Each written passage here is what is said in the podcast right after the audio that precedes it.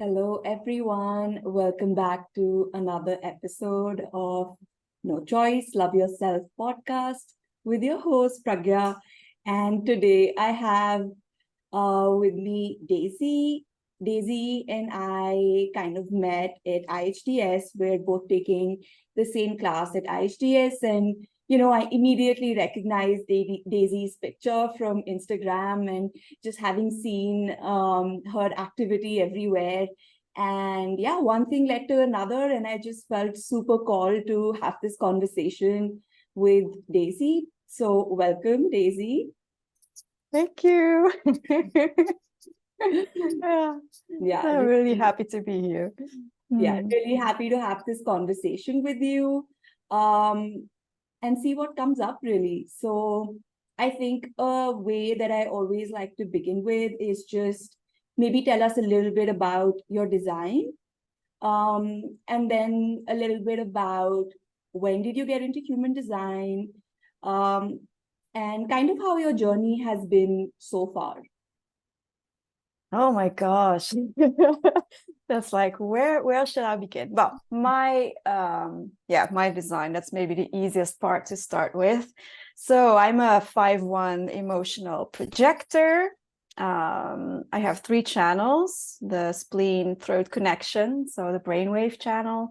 I also have the, the 1333, so also a throat connection.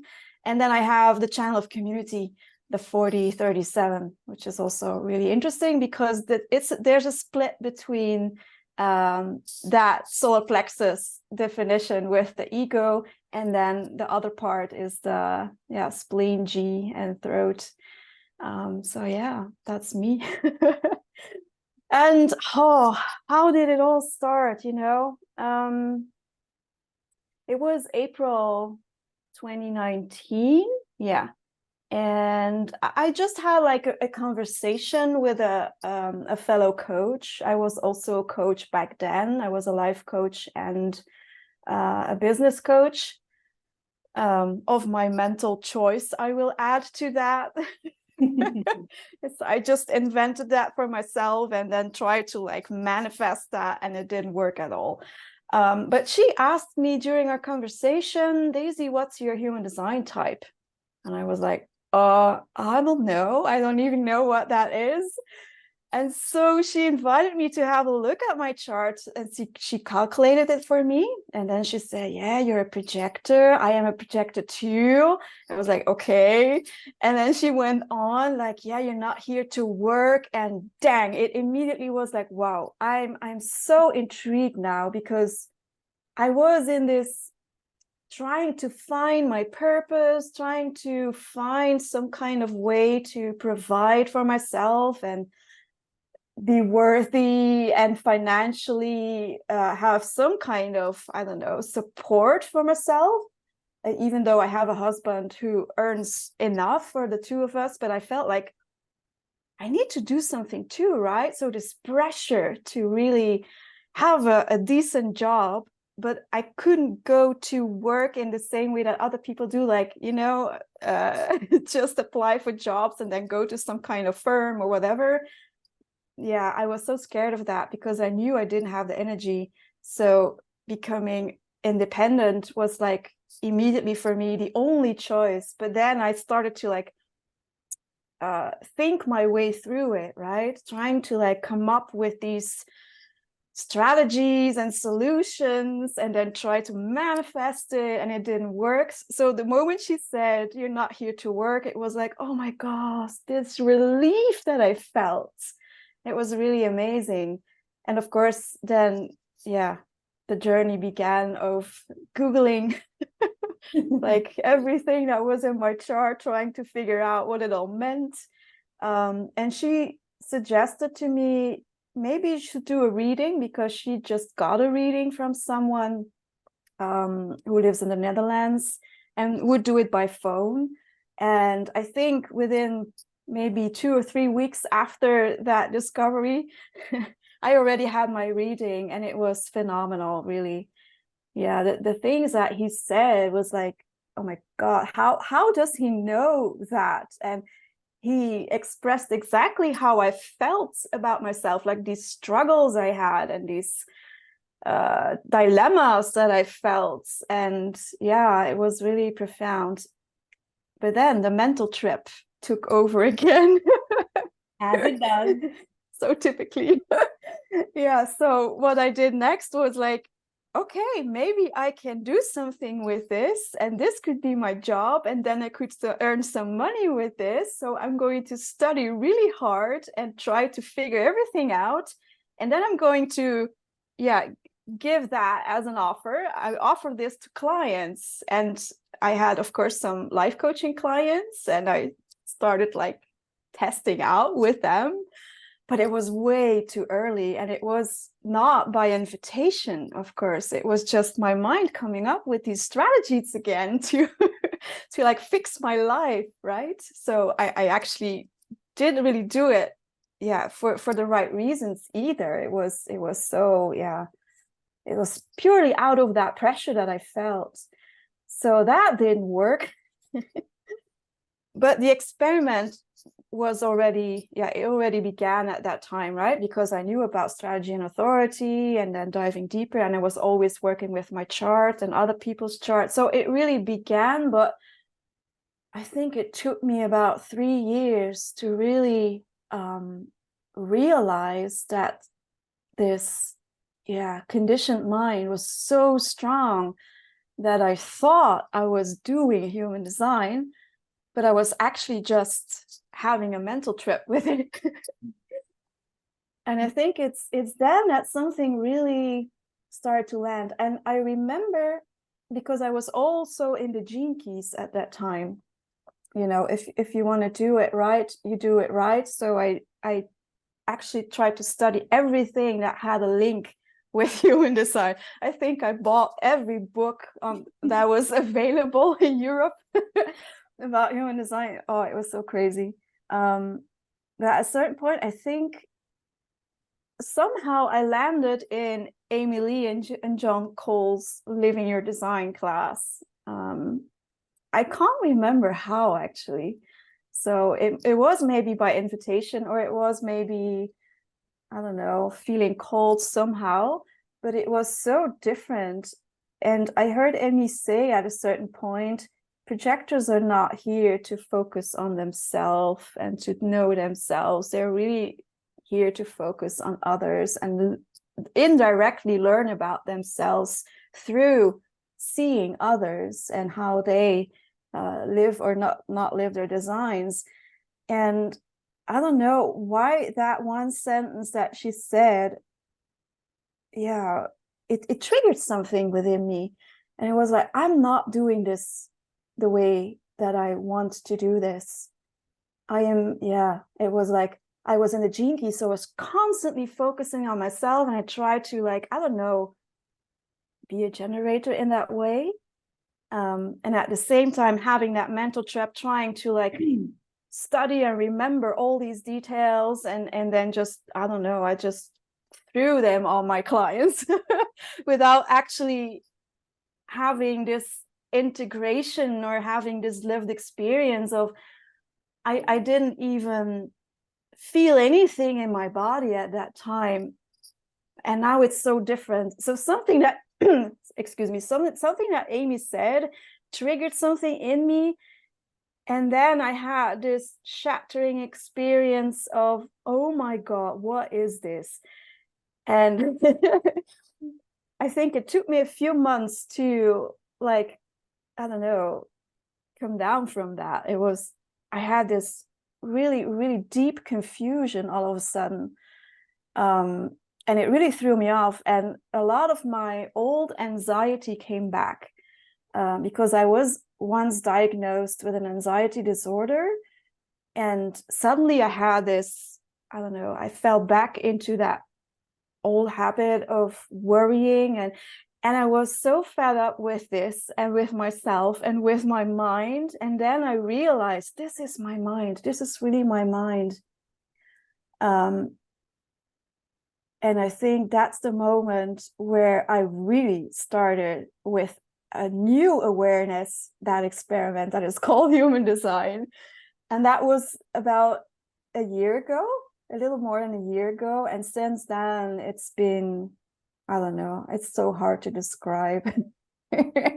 no, I think you did an absolutely wonderful job at like taking us through your journey. I can just hear the channel of prodigal just you know Yeah. it's, it's such it's such a beautiful frequency too and you know you bring out such such beautiful points i think the first thing that really sticks out to me is that as a projector coming into human design it is absolutely so necessary to be seen by other projectors right because we are not designed to look at ourselves our aura is focusing on the outside and no matter how much we try to turn it inwards, it's going to cause nothing but distortion. You know, we're not here to be able to penetrate ourselves and to be able to know ourselves. You know, that's not why we're here. That's not how our aura works. We're here to get to know ourselves through the other. But it can be very difficult in the not self world because, you know, everyone in the not self world is, especially on you projecting on you with your with your fifth line, Yeah. that this is what you can do and we live in a Mm. world that is very doing focused right that is Yeah. 70% generators so it is a world which is an energy world that we live in and we're constantly being asked to be energy beings in it right? And Yeah. so there is no sense of really truly realizing for ourselves who we are and what role we're here to play. And then we come into design and we have this experience of being guided by a projector who really really understands what it truly means to be a projector.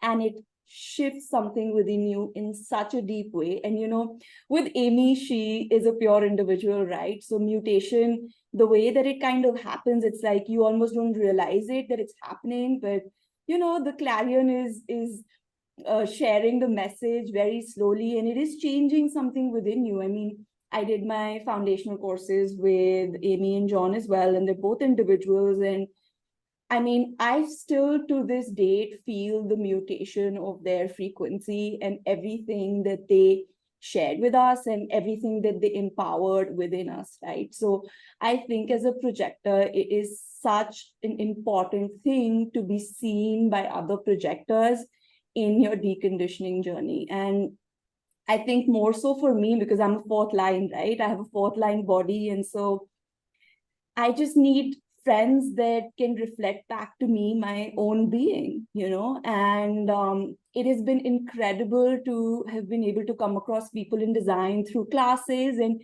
develop connections with other projectors and the guidance that I feel interacting with them, especially through this long deconditioning process, because, like you so correctly pointed out, I mean, at least the first seven years, it's not an easy time. And actually, Ra made it very clear it's a very, very difficult process for projectors, mm. right? Yeah. Because mastering yourself is a, I mean, you're not really here to master yourself, but mastering others. And through that, being able to recognize yourself, and through that, being able to recognize your distortion is a process that takes a long time.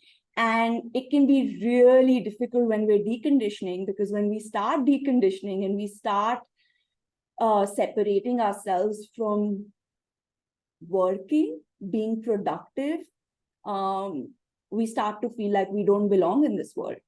You know, we Mhm. start to feel like there's no place for us. We start to feel like, you know, the basic survival fears too come come to the surface because it's like, okay, how am I going to live in the world if I'm not going to generate? How am I going to live in the world if I'm not going to try to manifest?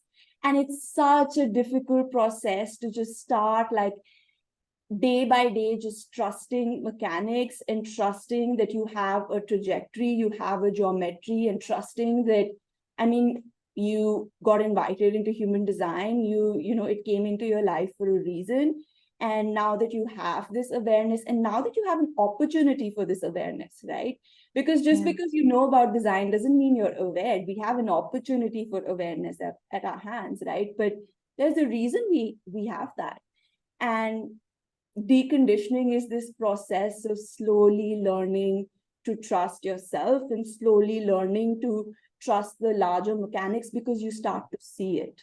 And I think that's such a slow transition, right? Such a slow transition of, oh, like I learned about, say, for example, heretics, but I actually see that in the world now. And that's one level of trust that I start. The more that I see the mechanics outside in the world, the more that I can really trust in their validity and the more that I can relax. But absolutely, I'm with you 100%. I mean, I'm super deep into design now, but it's still such a struggle. And I think it's important to it's important to talk about that as well because I feel like yeah. gets into design and it's like yeah now I'm I'm I'm I'm projector. It's like you're you're on your way. You're on your way you know? You know you're really learning mm-hmm. about how things work. You're learning about your role in the world. And it's okay that it's a process. It's okay that there are days when you are distracted. It's okay there are days when you are transferred. There are okay that there are days when you're completely run by your mind and then you look back and you're like holy shit. Like that was all mental you know? That was all initiated by the mind. It's it's part of of the process right? Yeah definitely you articulate that so well. Yeah. yeah, we're both like defined throats so we can go on and on. Definitely. And yeah. The not self-sacral also comes in like not knowing when enough is enough then we keep going. Yeah yeah for sure. I think what i also wanted to sort of bring up was your profile you're a 5-1 Mhm. you're a heretic investigator right? Yeah. Um, what was it like finding out about your projection field? Um, was that something that you were aware of as a child? You know just not not the projection field in particular but just feeling like the expectation of people on on yourself and kind of playing into those expectations. And kind of being that person that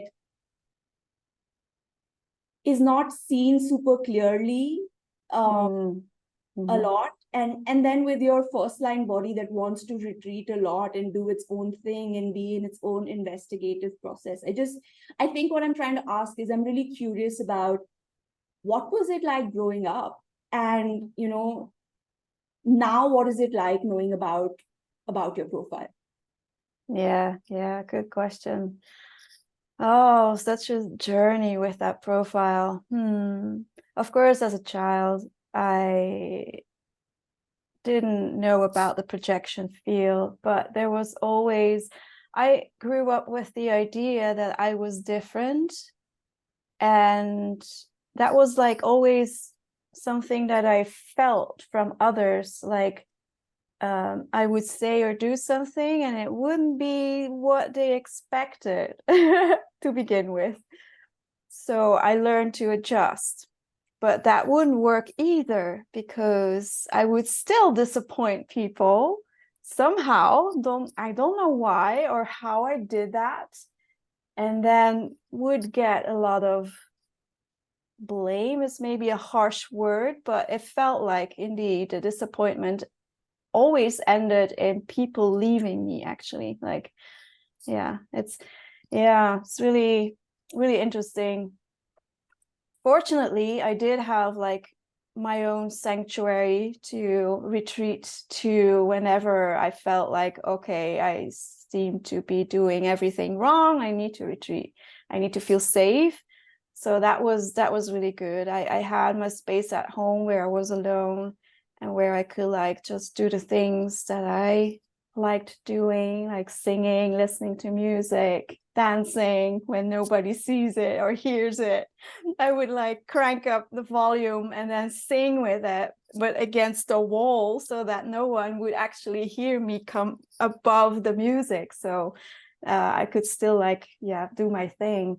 And I was also a book reader, um, loved to like dive into even nonfiction when I was already when I was still young, which was basically something that nobody did in my age. um, yeah, but the the five was really a yeah challenging thing because there was this the five in combination with the projector who sees i think especially because i would see things indeed and then i would like this this pressure to get it out right i need to say this i need somebody needs to know because this is going all wrong but then not getting that invitation, not getting that recognition. And I think this was from an early age already. Um, I have some like traumatic experiences where I was like ridiculed or like even, I don't know the word in English, hum, hum, humili- uh, humiliated. Yes, humiliated um, by teachers because I would express something and I think it was just exactly what what was what was going on but of course nobody wanted to hear that and it was a lot about structures and systems and how i needed to behave within that or have a role within that and that didn't feel right to me. And it felt like i was fighting for myself even. I think this is also my incarnation cross yeah for myself but also for others. I also fought for others and then that would not be appreciated by the establishment the system whatever structure i was in like school and then i got into trouble and then yeah you just it blows my mind every time I think about those situations because I'm sure that some other people who would do similar things would not get punished as much as I was. Uh, and yeah, that's that's really the stories I could tell. I think I could write a book about situations where I opened my mouth without an invitation to tell something what I saw and then get into real trouble but like you just can't imagine the reactions that i would get. And it really felt like i was burned at the stake yeah and the pain that you feel because of that and you start doubting yourself and your yeah your confidence is just going below zero it, it really um yeah i don't know how to say that in english but it was like I just hit rock bottom at a certain point. I was like burned out already before I was 21 and I couldn't continue my studies.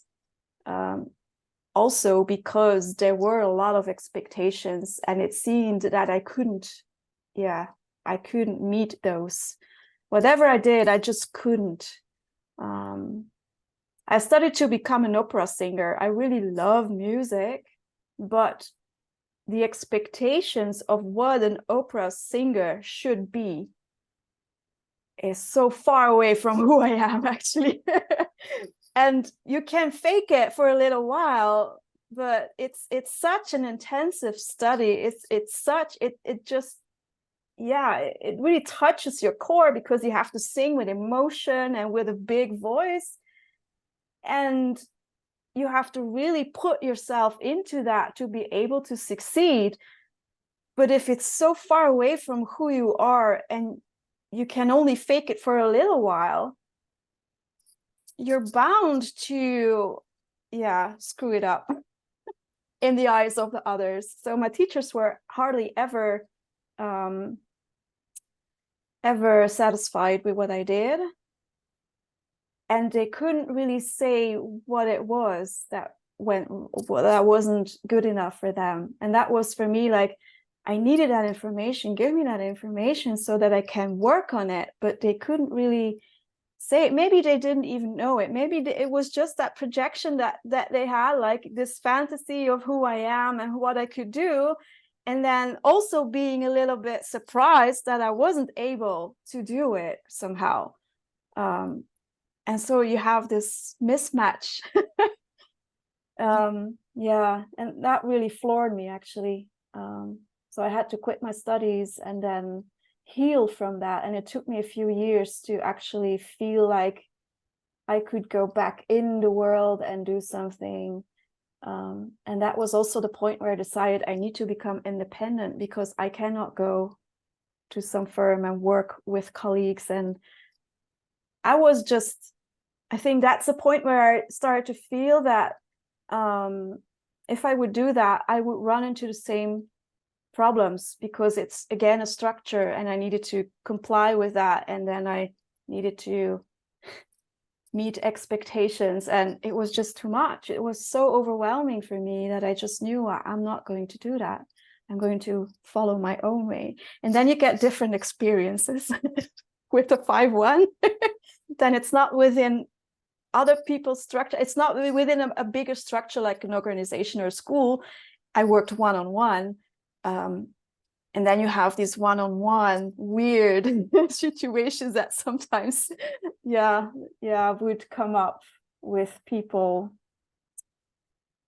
yeah it's it's really interesting Yeah. and then when i yeah when i when i then oh, do you want to say something because i would go just continue you know yeah, go on. Um, I have lots of questions and like places I want to go to, but I want you to finish what you're saying first. Well, I was thinking about the second part of your question, like how am I like experiencing the the five one now?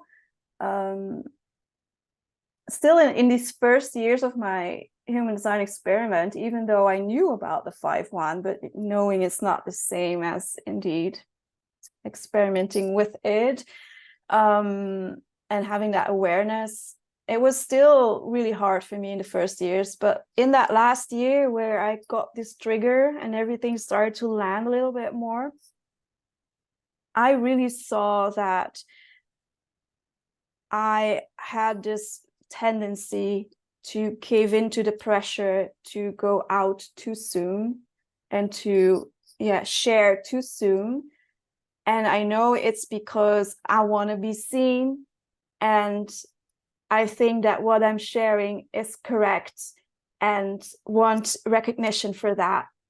So i always cave into to this pressure and in the past year i'm not doing that anymore not as much anymore. So this awareness has grown that i can really relax in my uh, first line cellar where nobody sees me and can can interrupt me with what i'm doing and i'm studying a lot i'm reading a lot you know um, i'm pondering a lot. There's a lot going on there but it's not related to me interacting with other people and it's not related to me sharing something. And through my authority which also came a lot more tangible for me in the past year i feel this nervousness when i'm not ready to go out I feel this nervousness when when there's not a real invitation coming towards me, and I feel it when it's more about yeah attention that I get or attention that I want, and not about recognition. So this nervousness, that feeling, really helps me to see okay i need to wait. I need to wait longer. Maybe maybe the foundation isn't solid yet with what i'm working on at this time. And maybe these are not the right people so i i'm seeing it like that and it really helps me this way like yeah it's it's been profound that shift that change and i feel so much more relaxed and i haven't really ran into these burn at the stake situations as badly as before so Yeah. I'm touching wood now no, you don't even have to touch wood. It's just mechanics. When a 5 1 is solid in their foundation, they actually only accept the projections that they can fulfill because they are sure that they have that foundation. And so, you know, it's a huge learning process for a 5 1 to not go out too early, like you like you said.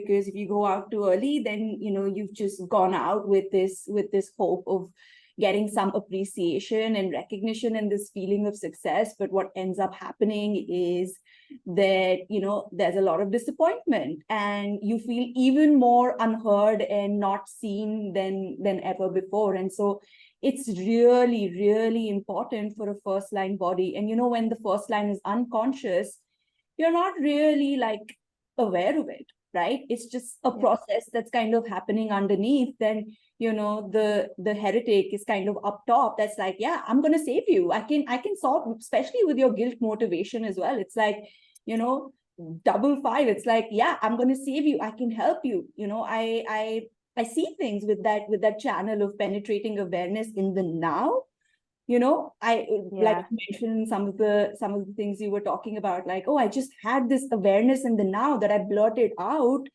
because i just knew you know that's that's integration right there that's like i know but again it's a projected channel so it Yeah. needs to be invited and so i think it's really really important for a 5-1 to have that foundation and to really assess the projections and the invitations that they get and be really honest about what they can help with you know? I think it takes a certain amount of awareness and also humility to be able to say yeah this is what i have a strong foundation in and this is what i'm happy to share or empower you with or support you with but actually i can't i can't do that for this because i don't have that foundation.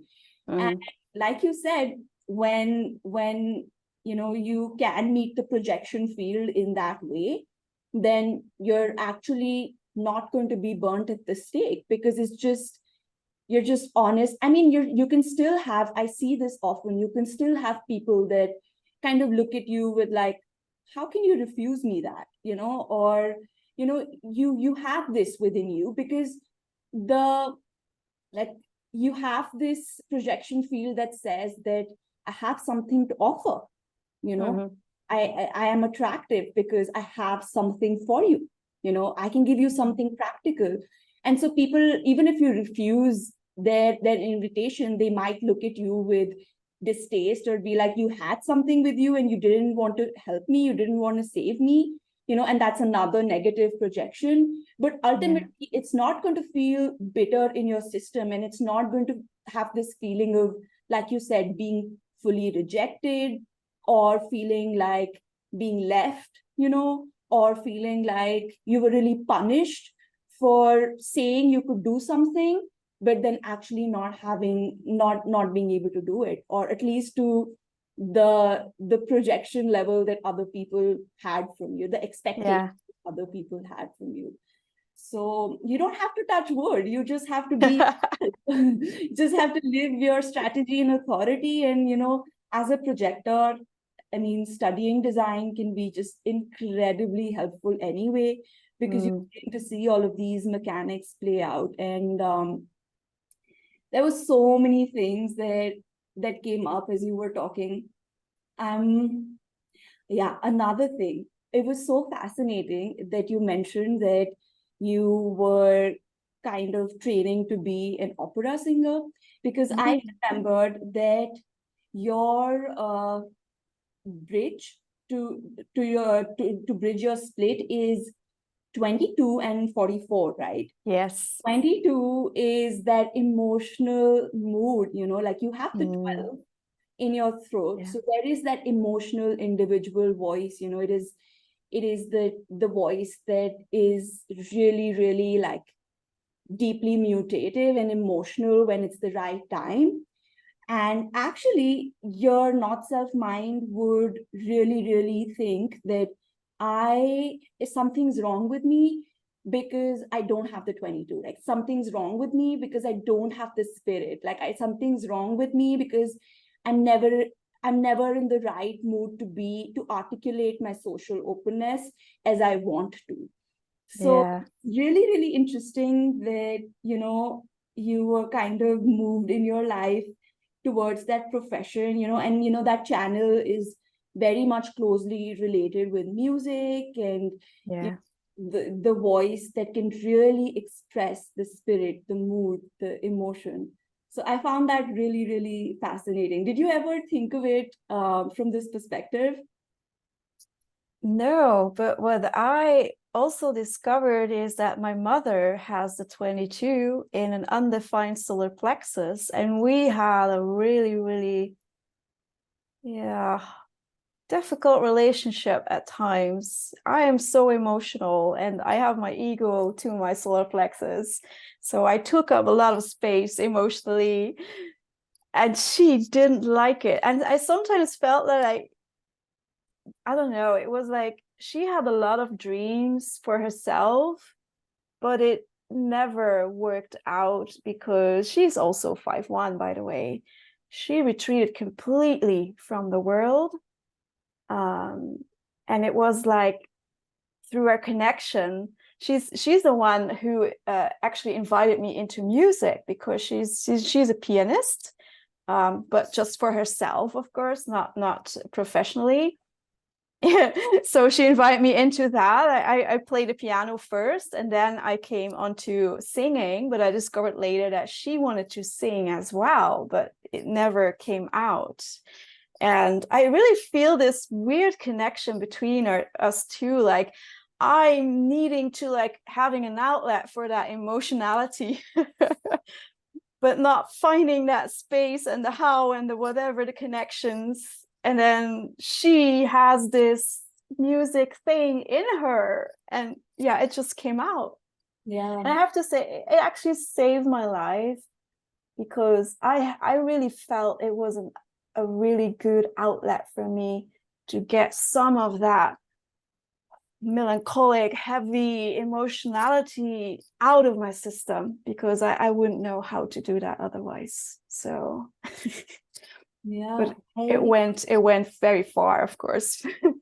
yeah yeah i um a really close friend of mine so i have the 22 and he has the 12 and um he plays the guitar and like plays music but plays a lot around me And- Mm, so i can really relate to what you're saying it's like i can just kind of set the mood and you know his voice can then do its thing right yeah. but it is it is something to just have one part of that channel and to kind of pursue that um especially Yeah.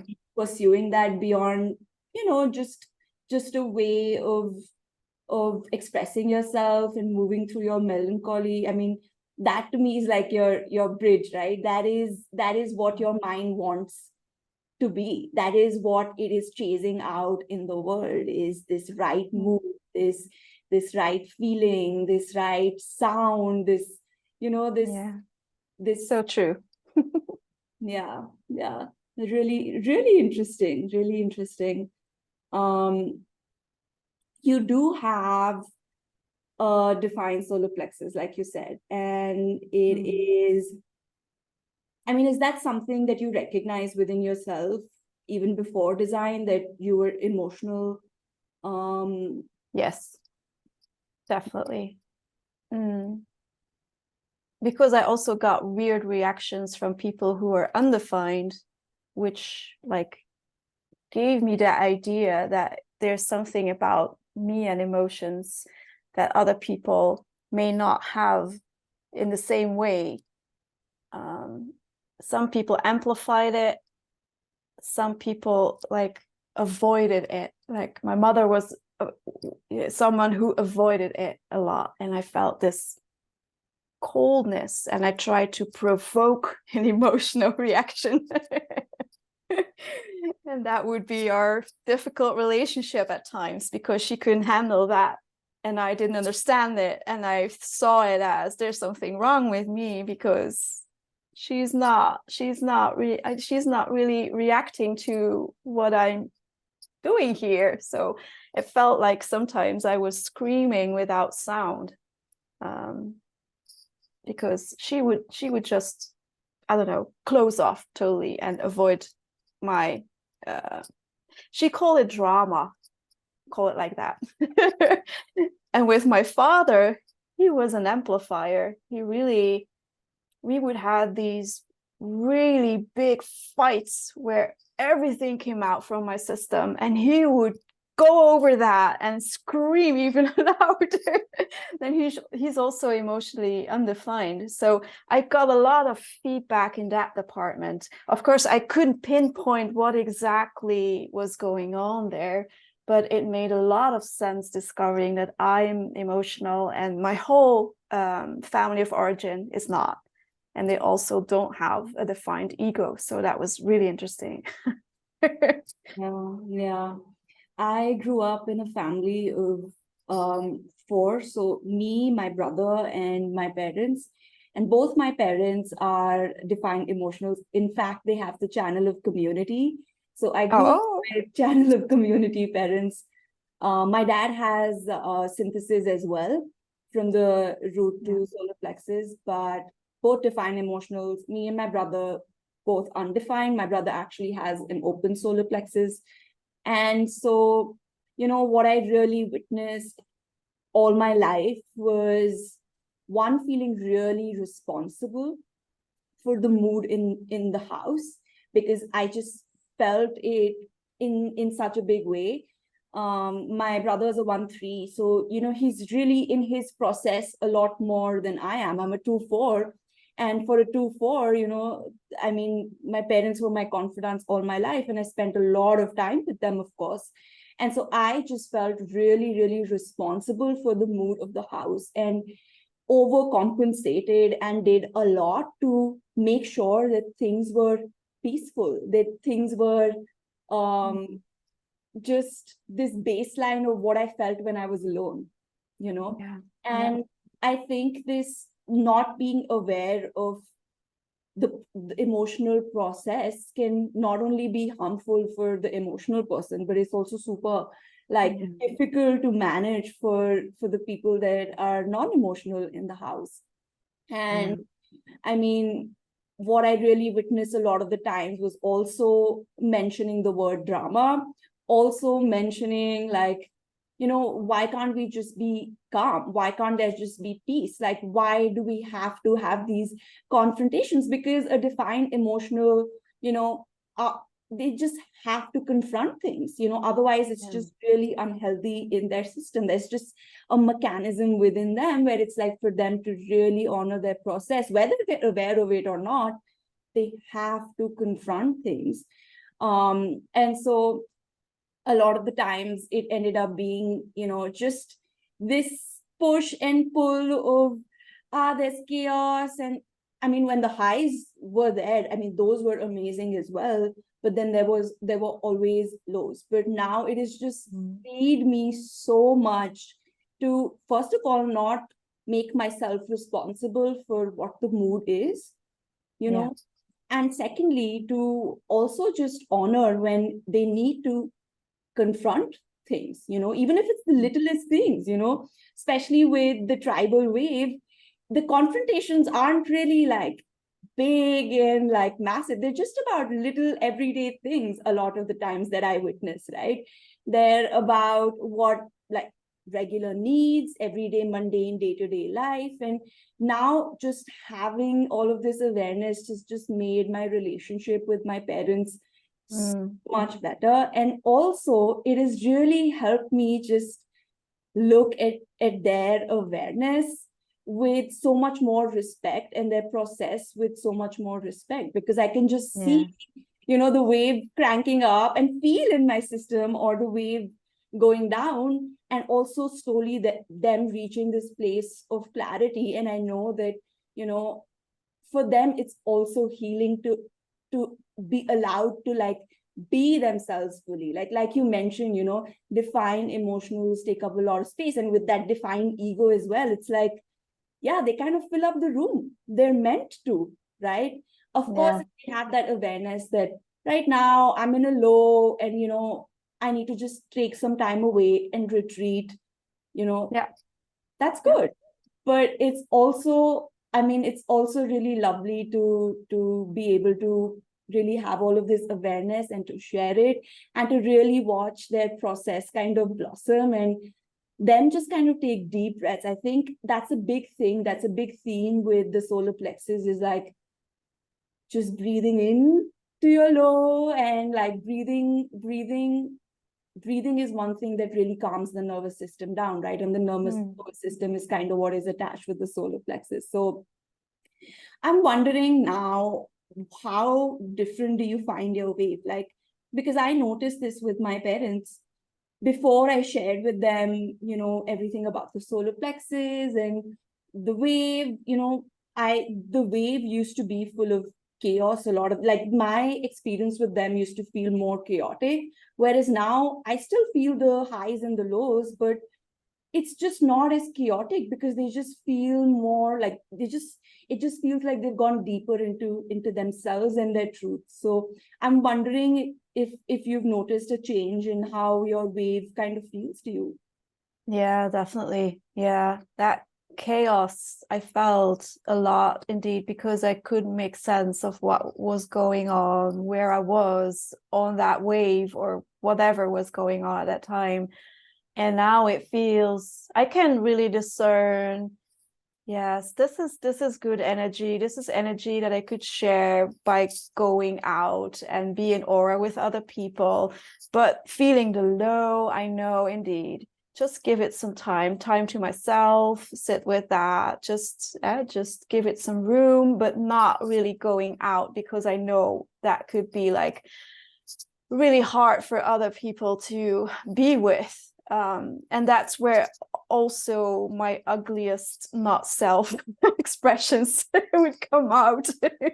Because if i'm then triggered then all goes all, all goes to hell right? So i know when i'm good to go out. I know when i'm when i would I should better just stay in and sit with that wave and just or sit with that low and give it some outlet that is healthy for me without bothering others. But I do have my trustworthy people around me, of course, that I can sometimes vent to when I feel like it's too much to like be on my own with. I'm I'm human too, right?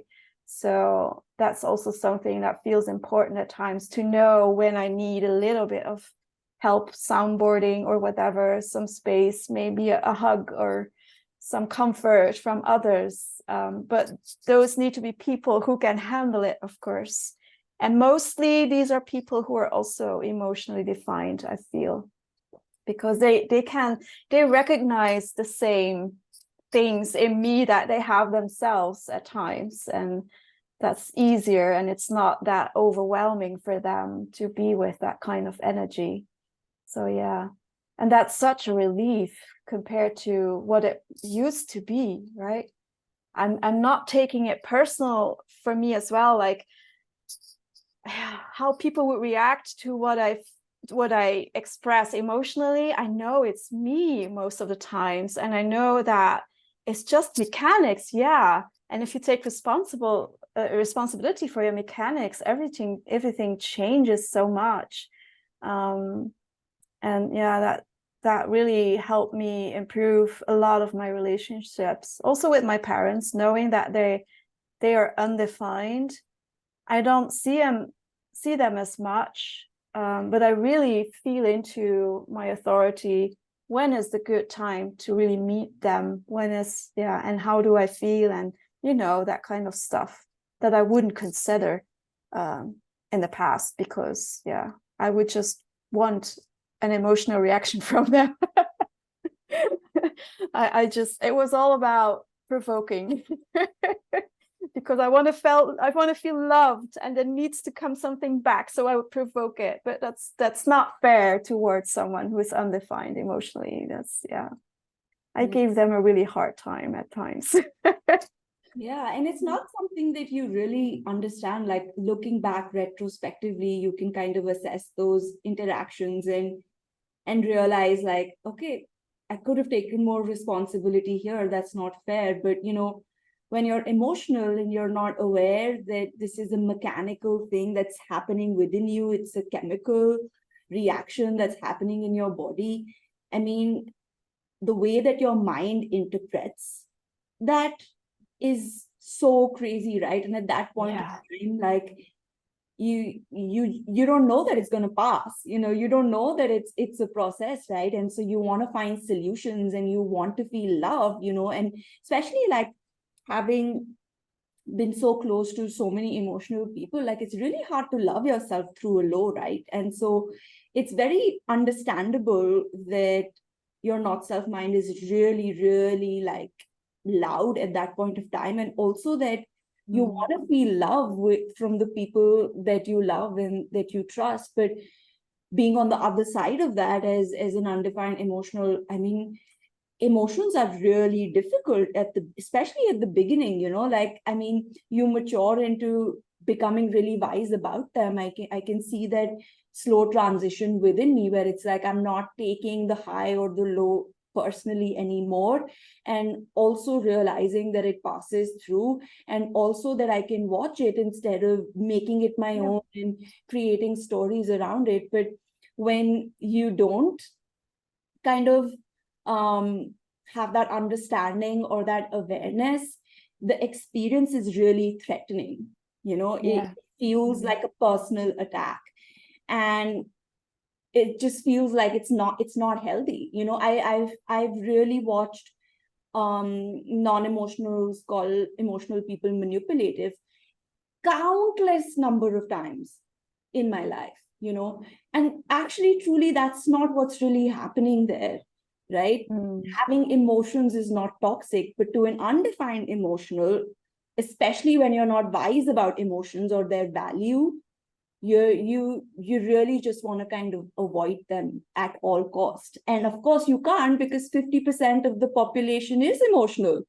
You know no matter how far you run away from them you're gonna you're gonna bump into them or they're gonna bump into you or you're gonna have them in your life. And you know that's when that's how the wisdom sort of starts to develop. But i think it's such a such a process i think for both both emotionals and non-emotionals to become wise about and to really learn to interact with each other in a way that feels honoring of of both Yes. Yes, definitely. Yeah. Yeah. I am also really curious because you're on the left angle cross of upheaval. That's another thing. yeah. So I'm, and your personality sun is 18.5, Mhm. and then your earth is 17.5, and then on the other side, your design sun is 30, 39. yeah, Yeah. 39, and then the earth is um 38, right? 38. Yeah. I mean, this is someone who You're laughing.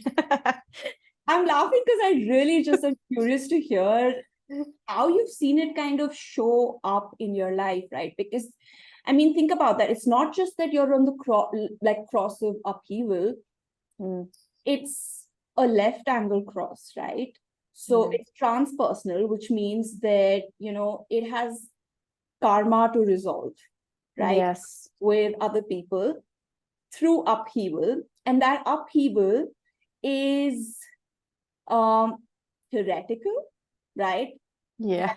that upheaval is judgmental from the Mhm. 18 really suspicious of authority you know Yes. 18 um has its uh, opinions with it and then that individual fuel to to just fight to oppose to provoke Yeah. and so when you found out about your cross were you like okay now my life kind of makes sense and now looking back are there any like instances or stories where you're like wow that was it that was me living out my cross Oh, very good question. Mm, when I first found out about the cross, I didn't understand it at all. It, it was not something that I could see immediately. I feel that I needed to like first decondition enough to see because it felt like it was pointing out parts of myself that I wasn't really willing to accept. you know, as a little girl, I wanted to fit in, and it seems that I have a cross that just over turns over rocks, and it turns over like every rock that it could find, whether people like it or not. So I rock the boat, you could say, when I'm yeah when i put somewhere in an environment um, and it's not something i can do anything about it it just happens naturally yeah and then you have of course that not self side where i would um, open my mouth without invitations makes it more difficult, of course, to accept across like that. But now I feel like yes, this is really this is as as of course I'm just I'm just past my Uranus opposition, so it feels like it still has to like come out fully and especially in a correct way, right? But I do see that this is really me and something I just can't help doing. if I if I could say it like that. So I do see that most of the situations where I was burned at the stake, because yeah, looking back, I don't have a lot of situations that really stand out that I see that I did it in a correct way. Um, it's probably too soon to say that, or I haven't with my third 1333 channel i haven't really reflected on uh, the past as much for those situations. Um, plus having to go through a lot of trauma that was uh, related to those burn at the stake situations i felt i could also only see the negative side for a long time you know?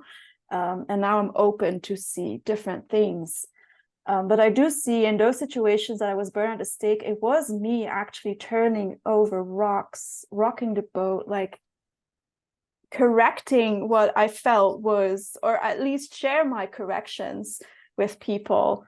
Um, often also in opinions without necessarily having all the facts, having all the details, because I don't have a 62 and it's in my undefined ajna. But I was so sure of myself, you know. so that that came that, definitely came out. And then the fighting was the result often like um, when it was put out by me then i would get this resistance. And then i had to fight that. Like and felt almost like i had to fight for my life at times. Like this is really whoa if i don't fight i will lose so much it felt. But also like um, fight for what I really felt. This is this is right. This is so important. This is, you know, it's transpersonal. You're concerned about what would happen to a group of people or a system where people are in if this is not corrected or if this is not accepted as oh maybe we should look at this and see if it, we can do it in a different way or need, what needs to change or whatever so yeah yeah, I, I do see it, but I'm waiting for invitations to express that naturally in a more correct way without without all that not self mind that I had in the past. And I'm curious how that will look like. And maybe I've done it, but I'm not aware of it yet. yeah, yeah. Maybe I'm already doing it. Yeah, of course. But hmm. Yeah, and it doesn't always have to look like, you know, like a big event. We don't even realize the way there are cross kind of, and like you said, it only matures much later in life. So it's true that you're only going to be able to really see it in its in its full potential in a sense now uh, as you operate like yourself when you're correctly invited into situations where you can really be that savior, you know, that kind of, you know, corrects and has a solid foundation to back that up, right? Mm. Yeah. But my experience of my i mean i'm very very far away from i've just kind of i'm past my saturn return right and so i'm just kind of finding my right environment and you know kind of finding the right things to look at and settling into looking at those things. But i do see my cross show up in like really really really like small ways and situations you know so yeah it's but as a projector it's very difficult to really see that for yourself unless someone kind of tells you you know. Mm, two friends yeah. are like okay wow that was quite shocking and that pierced the surface you know good. You penetrated. I'm like yep yep. Yeah um, yeah.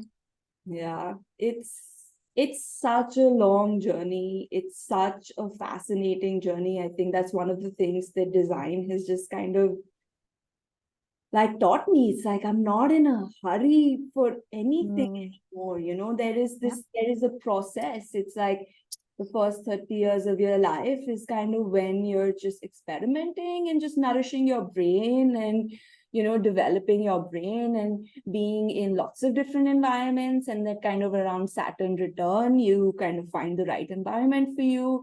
When you find the right environment for you you have 20 years to look at the thing you know develop your view nourish your view nourish your understanding for me.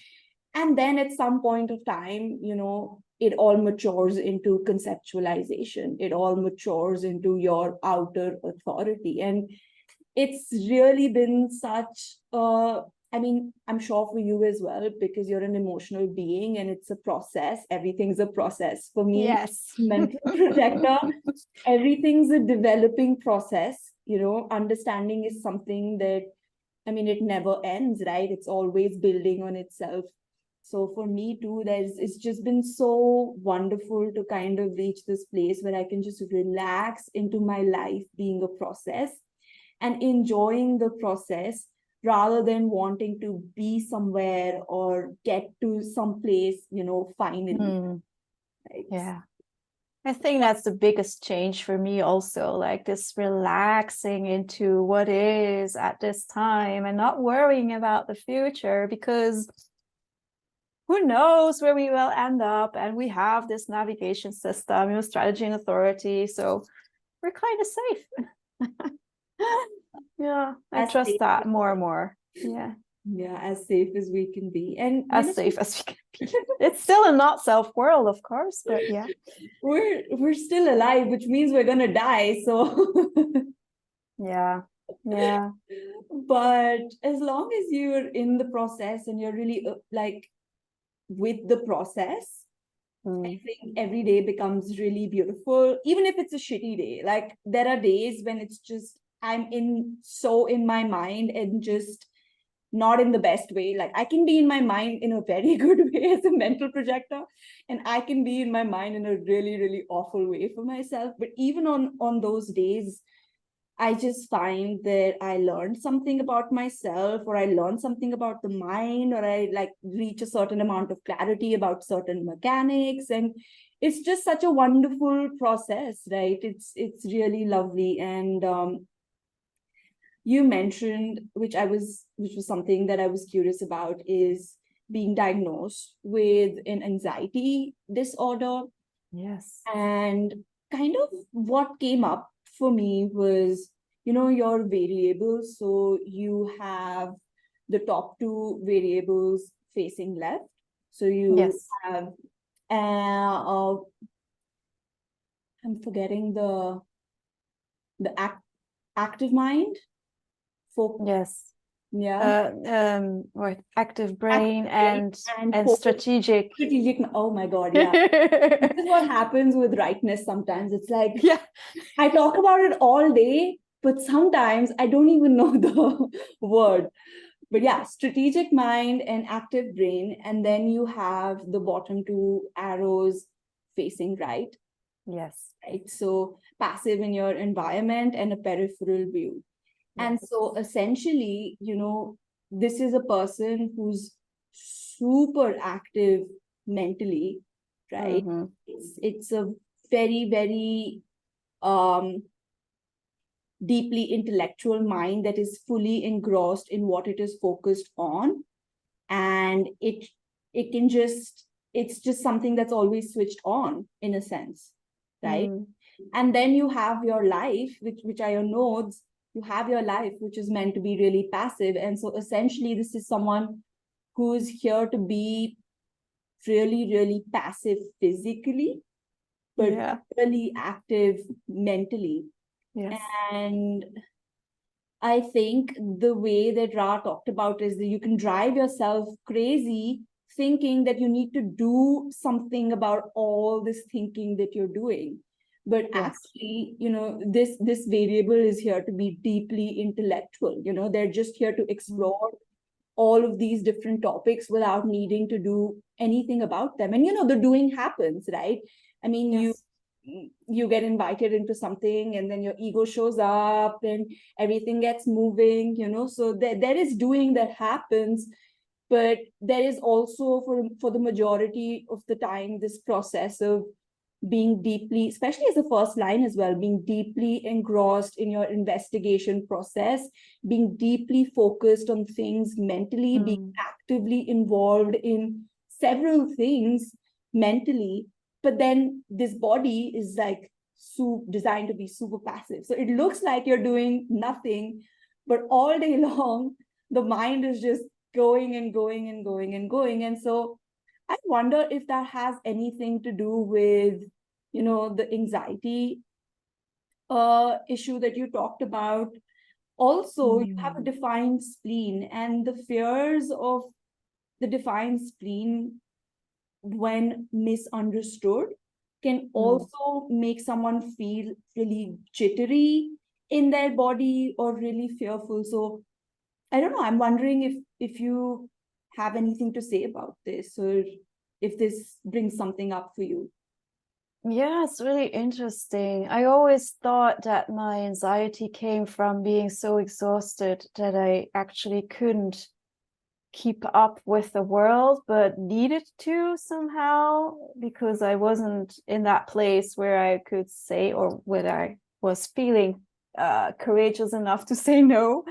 Um, and then, of course, my mind takes a lot of space. That's definitely so. I all I'm always in that thinking, active brain thing, uh, strategic mind stuff. Um, and I'm not active physically. That's so true. I can be active at times, but it's not it's not what people would expect from someone my age, I think. so when I have to be like in the world a lot and it feels for me like there's too much action in the body that is asked of me then the crazy the craziness begins because I'm getting exhausted. My mind has all these stories about why I'm exhausted and makes up all these stories about splenic future like worries like this is going to happen if I do that. And what if that happens? I won't be able to handle that. And this comes this overwhelming thing in my head and then it shuts down everything and I get panic attacks. Really really really nice panic attacks. Um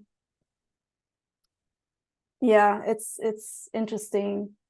That relapse was interesting as well because i thought i was over it. I thought that i could handle my anxiety well enough but something happened yeah something happened and it, it all came back and i started believing that story again of i won't be able to handle it. So there was there was something asked of me and i couldn't give it but i felt pushed to do it anyway. And then the mind comes up with all these worst case scenarios. And then i start believing it. And then yeah.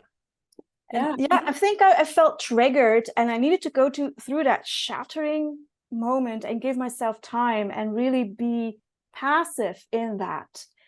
But it was a few weeks before we traveled to the States. And traveling for me is really exhausting. And somehow I felt that was too much action for my body. But yeah, I just couldn't I couldn't say no or change it or uh, cancel it or whatever. So I pushed myself too much action. The head is taking over. Panic panic panic. Okay panic in the body and everything came back. And then i suddenly take it i changed something in my mind uh, where I, I had this awareness at a certain point that it was my mind driving me crazy. Um, and that changed everything back to regulating what was happening but I did go to the States and I needed medication to get there because I was so wind up and was so panicking over what was going to happen. I needed medication. Um, but I easily got off the medication after I just turned that button in my head yeah it's it's really interesting but it i i've never related that to indeed the active mind and like the passive body. That's really interesting. That's Yeah. yeah. And also being a first line, just having experiences of your foundation being rocked a little bit, you know, where you're feeling like you're solid, and then kind of having this experience come up where it feels like you're not so solid anymore, like that can make a first line body really, I mean, panic, right, in a sense. And, you know, underneath the first line, there is the genetic conti- continuity with fear, you know, right? Yeah. Um, the first line is introspective and it is introspective because it is wanting a solid foundation because it is fearful. And so when a first line kind of gets to this place of, okay, there's a solid foundation here, and my life here is like feeling really solid to me, and you know, I feel good about it. And then suddenly, you know, the environment shifts. And I mean, Ra talks about this too, is like when you're not in the correct environment for you, you're really, really vulnerable. You know, he um it was Shore's natural and he kind of talked about how the only time that he kind of moved to the States wasn't in a Shore's environment. His entire life kind of fell apart. He went bankrupt, his wife almost died, his baby was in the hospital. I mean, there was this whole like catastrophe. And um I'm in a really, really strange way to noticing that now, where it's like I have mountains environment, mountains passive, and I'm a hermit. I rarely ever leave my house. You'd be surprised at like how little I leave my house. Um, and when I do, and I go to these larger events where I'm like supposed to go, and sometimes I still I still have to, you know, like a wedding or whatever it is, right?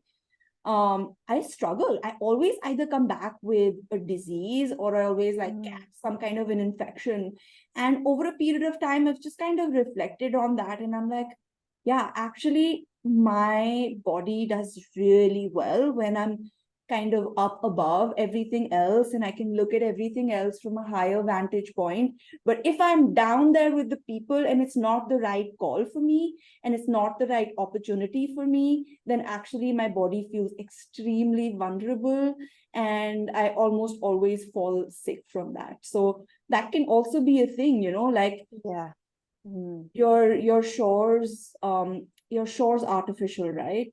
yeah artificial yeah So yeah that makes sense yeah is like this detached, little bit detached, little bit like having a wider view, looking at, you know, boundaries and demarcation. And sometimes traveling can feel so like, I don't know, it just contains you in this little box called an airport, right?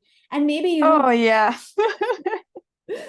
maybe there's like big windows where you can see the planes fly off, and that's super relaxing for a shores person. But That is true. The the the nightmare is the plane itself. A um, Oh. 10 hour flight and then having to hopefully be able to sleep, which never works for me. Being so close to other sacrals, 10 hours, yeah, and you're have no space to like wind down a little bit. You don't have any space there. That mm, yeah, that really makes my mind crazy at times when I know this is coming. Oh shit. Can I say that? yeah. Um, well, yeah, but indeed, like if I have this this view, a little bit of an overview, like different things are happening there than where I am, like you know, on the border of different landscapes. Sometimes it really it really helps. Yeah, indeed. So if planes were designed differently, looking out of the window help.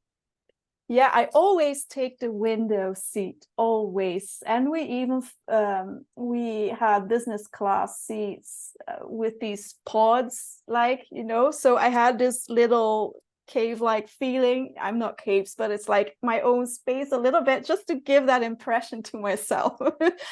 um, and then the window, indeed, yeah. And then it becomes dark, and you don't see anything outside, and What's also interesting is like watching perhaps like movies you know Mm, or yeah. looking at some kind of content where you can see like an alternative reality or you know where you could look out into something that's not here could be helpful but regardless i i know that it's difficult um I think there's a lot of factors coming together, a lot of elements that are just like piled up.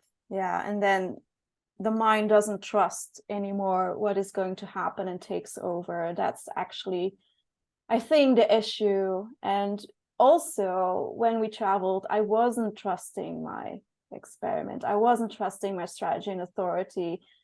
So, well, I, the mind didn't trust it. So, it was just too easy for the mind to take over. I think my experience now would be different after a year landing in that experiment and relaxing. I'm not going to do it again unless I'm really correctly invited, but but yeah, would be interesting to see or feel the difference with uh, what happened a year ago. Mm. Yeah. Well, I'm going to ask you one last question. I know we've been talking for a while, um, but I don't know. I would really love to know, you know, if you really had like one message to share with the world. I know that's like so much pressure. you can absolutely be like, I don't want to say anything, but I don't know. I just have this that I want to know what would you tell people? What would you want to universalize? What would you want the collective to know? And Mm. Yeah. Oh my God, Praggya. My first reaction is, can I sleep on this? what actually you can. This I know you're emotional. That's something that you have to mull over, but I don't know, maybe you can tell me something that you'd want to correct in the world right now. Maybe even in terms of anything related to design or anything that you've been observing lately in in the community, in in the human Mm. design community. Um, Yeah, yeah, yeah.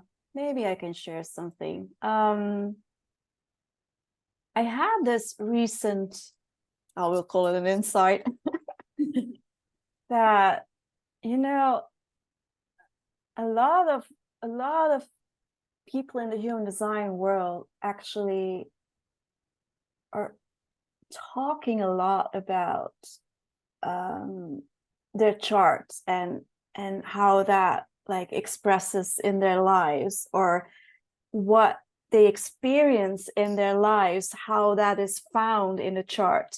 And that can i see that with a lot of people i meet especially in the beginning of their experiment it feels intimidating like oh do i do i really need all those details? Do i really need to know my whole chart? Because I, I don't know if i will ever get there and i feel like i'm failing at my experiment because those people know so much and those are the people that everyone follows right? They're like the they have this big following on instagram or on facebook groups and they're they're they're always everywhere in podcasts. Sometimes a little bit like what we did today.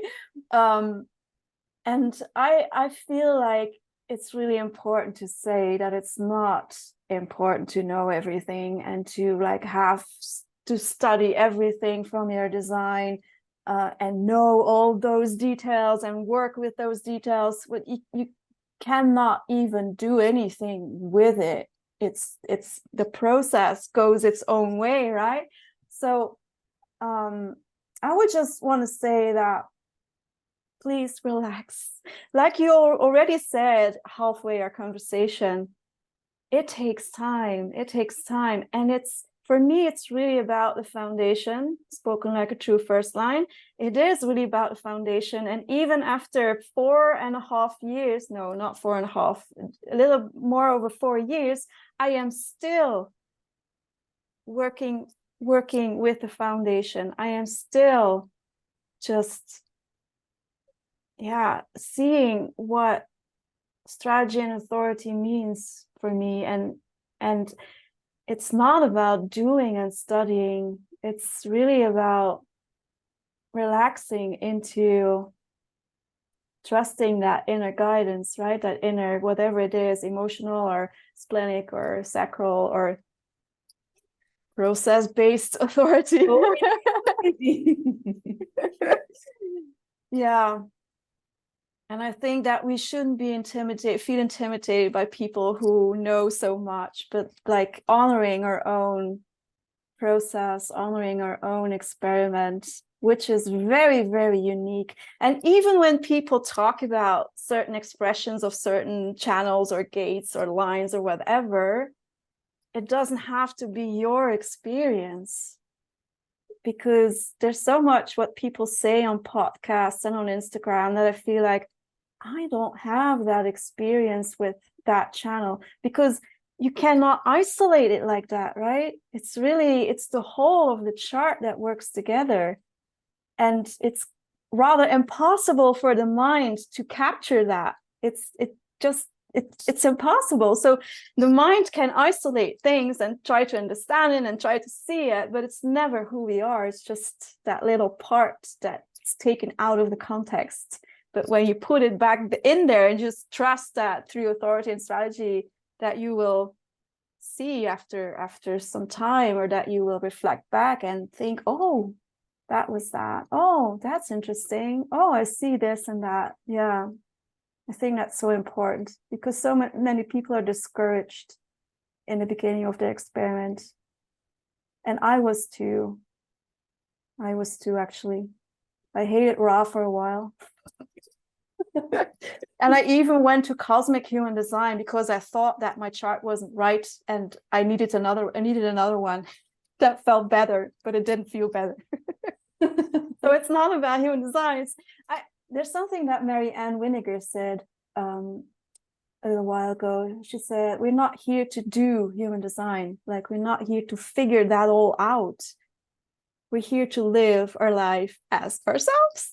And I find that so beautiful. Yeah. And it stuck with me ever since she said that. She's amazing. yeah. I mean, I love that so much truly i mean i my saturn return is actually a 5-1 cross and so ever since my saturn return too i've had this really strange experience of kind of a shift in my orientation or maybe that's not the correct way to say it but like an added like need for foundation. And i've been witnessing kind of you know that happen in in my content as well where it's like i actually have a deep desire to share about really foundational concepts again and i'm really really enjoying that and kind of the feedback that i've been getting to is that this is where change actually happens you know mm, yeah. where i mean the mechanics are really easy, simple, and basic to to understand, but then to live them out, that's your own unique process. And I think being in that process and like, I mean, you said it really, really beautifully. There's there's so much that you can know and then you know still not be in your process and there's very little that you can know and still be really deeply committed to being yourself in this world and that's what this is about that is what design yeah. is about living your life as yourself and witnessing what parts of you come through in what way and what mm. impact they have and what they end up doing in the world and you know really being able to witness that if we're doing our design then we're not seeing our design show up you know because yeah. trying to make it happen um, and again the mind comes up with these preconceived ideas of what something is supposed to look like. And granted there are certain keynotes for something that ra came up with